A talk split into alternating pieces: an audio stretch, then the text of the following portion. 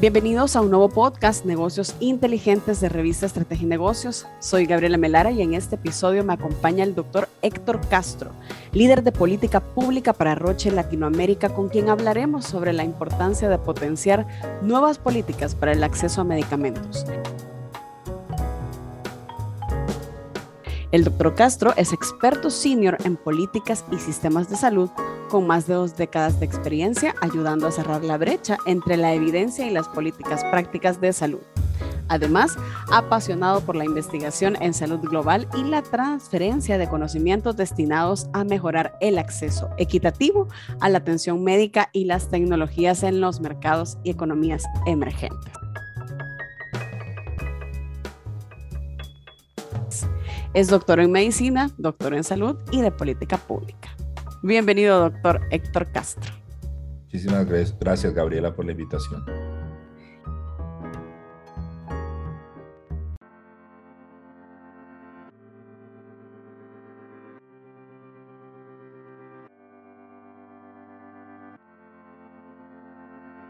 Para comenzar y romper el hielo, la pandemia, cree usted, la pandemia puso de nuevo en primera plana la importancia de contar con una política que dé acceso a los medicamentos.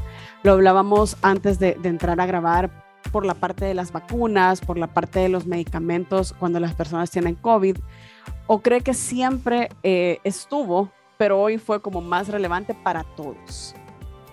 Sí, es excelente pregunta. La pandemia nos enseñó muchas cosas y nos deja cosas negativas, por supuesto, la alta mortalidad, morbilidad, de alguna manera el, el, colapso administrativo de los sistemas de salud, el rezago de muchos pacientes que sufren de otras enfermedades diferentes al COVID, como el cáncer, la hipertensión, la diabetes, que vieron afectada eh, su atención porque no podían moverse de sus casas por las restricciones o porque los servicios de salud estaban enfocados a atender personas con COVID pero nos enseñó muchas cosas. La primera de ellas es que debemos prepararnos mejor como sistemas de salud para el futuro.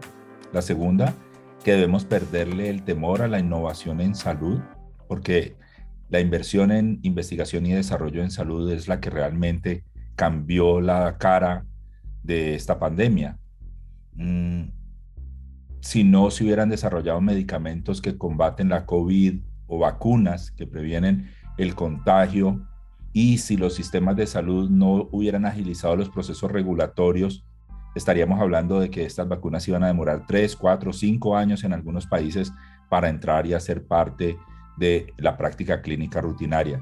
Nos enseñó también a usar la telemedicina, nos enseñó la importancia de los medios de comunicación y la responsabilidad que tienen de informar en lugar de desinformar o mal informar a la población y también nos enseñó que debemos usar la mejor evidencia para tomar decisiones y que debemos educar también mejor a nuestros hacedores de política y dirigentes para que ellos también tengan la evidencia al tomar dichas decisiones. También hablábamos, eh, usted lo mencionaba, no solamente era el COVID, eran otras enfermedades, el tener acceso al tratamiento de otras enfermedades. Así es. Resulta que nuestros países padecemos de algo que se llama la triple carga de la enfermedad. Las personas aún enferman y mueren por enfermedades infecciosas como el VIH, SIDA, la tuberculosis, la malaria, la enfermedad diarreica aguda.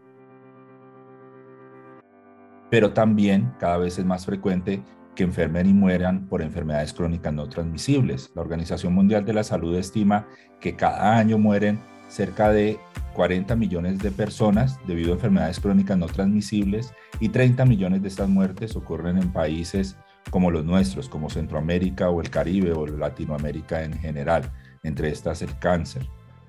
Pero también hay una tercera carga de enfermedad o un tercer desafío que es el trauma eh, derivado de la violencia, de los accidentes de tránsito y todos ellos requieren servicios de salud.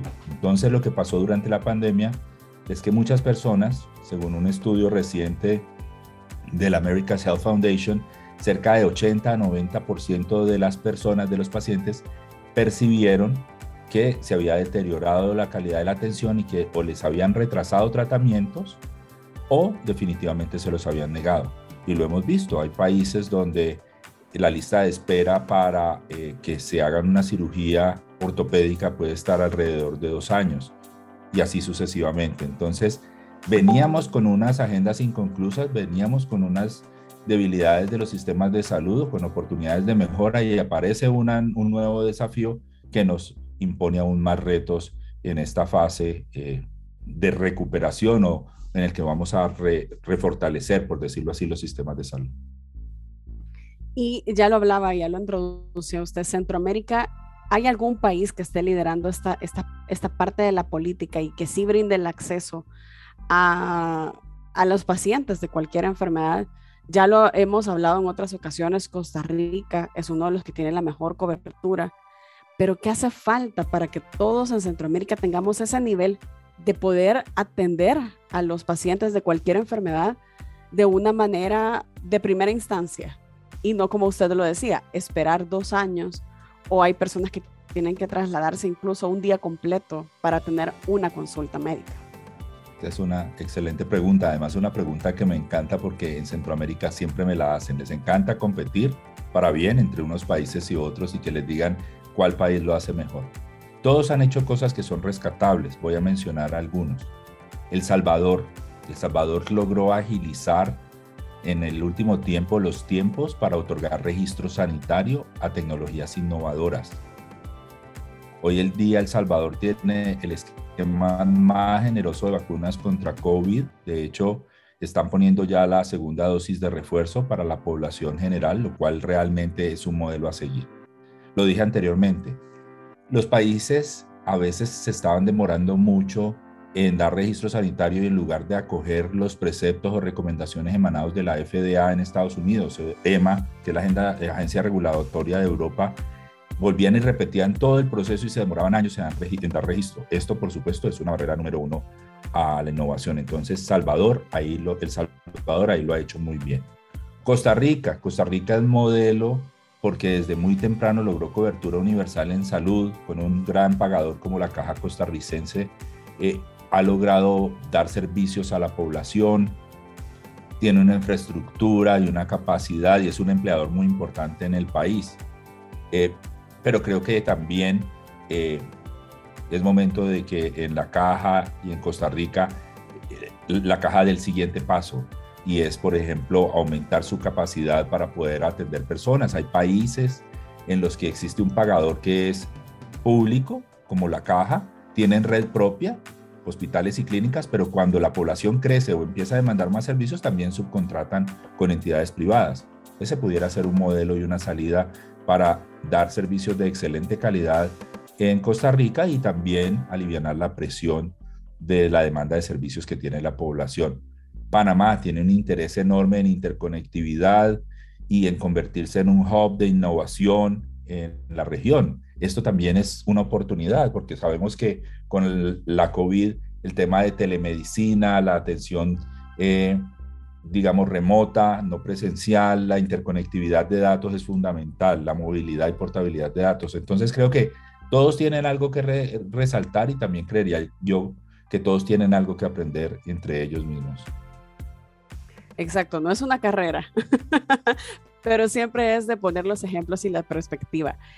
Ahora bien, em, esto permitiría, tener estas políticas, permitiría que las personas en la región tengamos acceso a medicamentos más innovadores, a tratamientos más innovadores, tal vez menos invasivos, como se dan algunos tratamientos, o a ser parte de los estudios previos para la autorización de, un medicamento. Ya lo hablábamos incluso con una de sus colegas en una entrevista anterior, que es necesario tener la data de Centroamérica, porque no es lo mismo un centroamericano en Europa o un centroamericano en Estados Unidos, sino que un centroamericano en Centroamérica para saber cómo reacciona a cierto medicamento, su dieta y todo esto que, que engloba ser parte de estos estudios.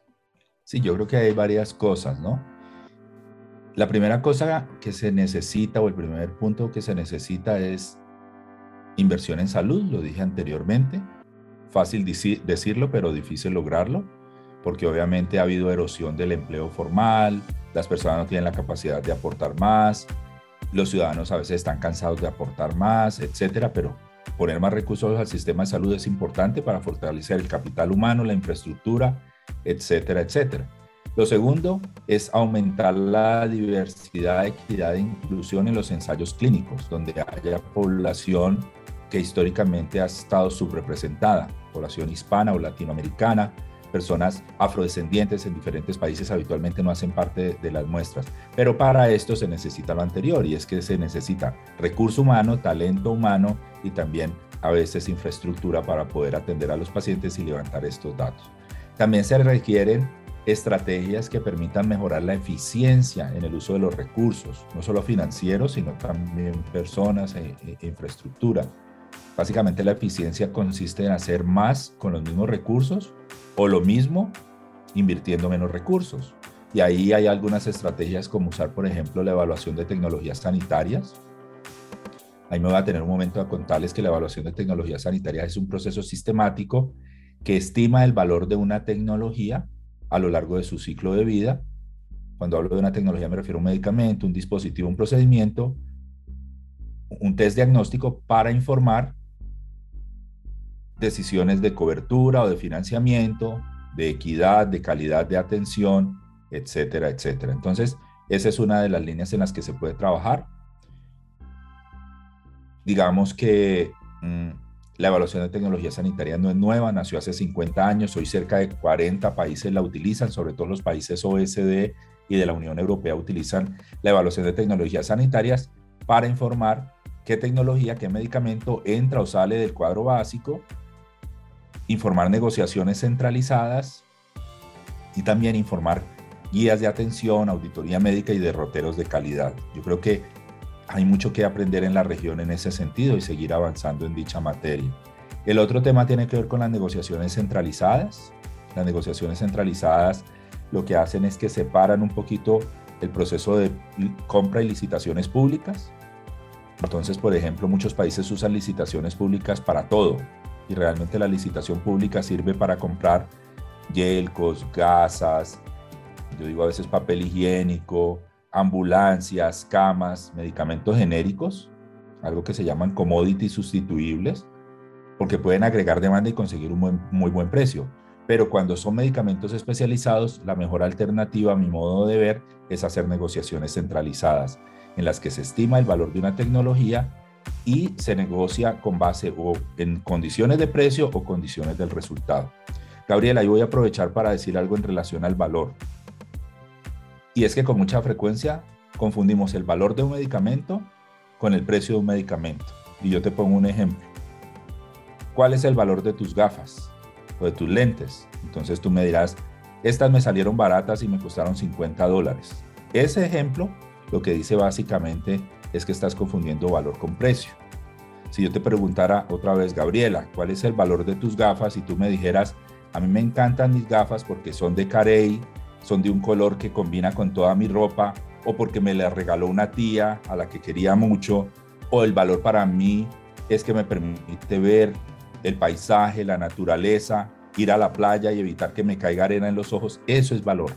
Entonces, cuando hablamos de hacer la evaluación de valor de una tecnología en salud, de un medicamento, hacemos referencia a cómo esa tecnología me permite, por ejemplo, adherirme al tratamiento, mejorar el dolor, mejorar la calidad de vida, ser más productivo, gastar menos en transporte yendo al médico, que mi familia pueda trabajar y no tenga que cuidarme porque yo estoy postrado en una cama. Entonces, eso es valor y a veces nos quedamos muy cortos en la medición de valor. Entonces, quería resaltar ese tema porque es importante también avanzar en evaluar valor a través de la evaluación de tecnologías, negociar basado en valor, los ensayos clínicos y por supuesto el tema de inversión en salud es fundamental también. La revista que mejor conoce Centroamérica es Estrategia y Negocios. Lo invitamos a seguirnos en nuestras redes sociales. Estamos como revista Estrategia y Negocios y a visitar nuestra página web www.estrategienegocios.net. También estaba viendo en el documento que nos compartieron previo a la entrevista que ustedes dicen que uno de los puntos que concluyen al estudiar del tema es que es importante destacar todos los sistemas de salud afrontan retos para administrar recursos finitos, como lo que usted ya mencionaba sobre el caso de Costa Rica y la caja. Por eso debe ser más eficiente en la movilización de recursos, priorizando políticas públicas, promoviendo un uso, racional basado en evidencia y creando incentivos financieros y no financieros para lograr una mayor y mejor accesibilidad. ¿Cómo lo podemos interpretar? Lo primero es, tenemos que entender que ni siquiera los países más ricos del mundo, como Noruega, como Suecia, tienen recursos infinitos. Todos tienen que ser juiciosos cuidando la billetera y siendo eficientes. Lo segundo, el uso racional de los medicamentos consiste en darle a las personas lo que necesitan cuando lo necesitan en la cantidad que lo, que lo necesitan, pero también no dárselos cuando no lo necesitan. Si yo tengo un resfriado común, yo no puedo tomarme un antibiótico ni decirle al doctor ni obligar al doctor a que me dé un antibiótico. Pero así hacemos. Si yo voy al doctor a un chequeo de paciente sano, mi tensión está bien, todo está bien, yo para qué me tengo que quedar diciéndole al doctor y mándeme vitaminas y envíeme un, un, antiparasitario, como decimos en mi tierra, un purgante, porque entonces si el doctor no me manda eso, yo ya digo que es mal médico. Entonces, eso también es desperdiciar recursos. Pero los recursos no son solamente medicamentos. Mira con el tema de la COVID lo que ha pasado. Yo he ido a diferentes sitios y encuentro tapetes en el piso, un tapete 1, 2 y 3, que todos cuestan algo para limpiarse los pies para prevenir COVID. Y hay unas máquinas que parecen como unas máquinas de tiempo que algunas sueltan un vapor que digo yo te deja la piel muy linda porque es hacer spa, pero eso no sirve para el COVID. ¿Cuánto puede valer una máquina de esas? ¿20 mil dólares por dos o tres máquinas a la entrada de un club o de un hotel? Eso se pudiera haber usado en otra cosa, en vacunas, en hacerle test diagnósticos a una señora que tenía sospecha de un cáncer de seno, en llevar a los niños para que los vieran y les hicieran control de crecimiento y desarrollo. Entonces, en eso consiste usar la mejor evidencia para informarnos mejor, para tratar en la medida de lo posible de desperdiciar recursos eh, e invertirlos en aquello que es lo más relevante para la sociedad. Y ya para, para terminar, me llama la atención que dicen, se necesita una combinación creativa de políticas públicas para mitigar la crisis, pero pensando en que habrá un futuro. ¿Cómo se puede trabajar hacia ese cumplimiento en todos los países? Sí, lo primero es, yo creo que tenemos que dejar de tomar decisiones a puerta cerrada en los ministerios, en, en los centros donde se toman esas decisiones e invitar a la población a los pacientes, a los doctores, a los prescriptores, al personal de la salud, a quien paga por las tecnologías, a quien la produce para que se logre un consenso. Eso es importante. Lo segundo es los latinoamericanos somos altamente creativos. Por eso tenemos tantos nombres para las cosas, por eso tenemos el salpicón, el tutti frutti, eh, eh, los platos típicos, por ejemplo, de Centroamérica que siempre mezclan arroz con frijoles, con queso, con maduro así como hacemos todas esas mezclas, también debemos hacerlo en política pública. Entonces nosotros podemos tener guías de práctica clínica y protocolos informados por la evaluación de tecnología sanitaria, compras públicas para commodities sustituibles, como dije al inicio, negociación centralizada para todo lo relacionado con medicamentos especializados. También podemos trabajar el tema de incentivos, pagar de una manera distinta para que los doctores hagan las actividades que más le importan a los pacientes, pero también las que mejores desenlaces en salud otorgan. Entonces, a eso hacemos referencia con el tema de la creatividad regulatoria, no es decir, vamos a hacer A en lugar de B, no, podemos hacerlas todas combinadas para poder seguir avanzando en esa meta de ser más eficientes y entender que la COVID probablemente llegó para quedarse como una endemia, que es muy posible que tengamos que vacunarnos periódicamente para evitar rebrotes, pero que la COVID no es lo único que está en nuestra agenda ni en nuestro plato de prioridades. Están todos los pacientes que se quedaron en su casa en un tsunami con falta de atención o retardo de atención y en ellos también tenemos que empezar a pensar cómo vamos a desatrasar y a lograr ponernos al día en todas las necesidades de esa población que no las vio satisfechas durante la pandemia.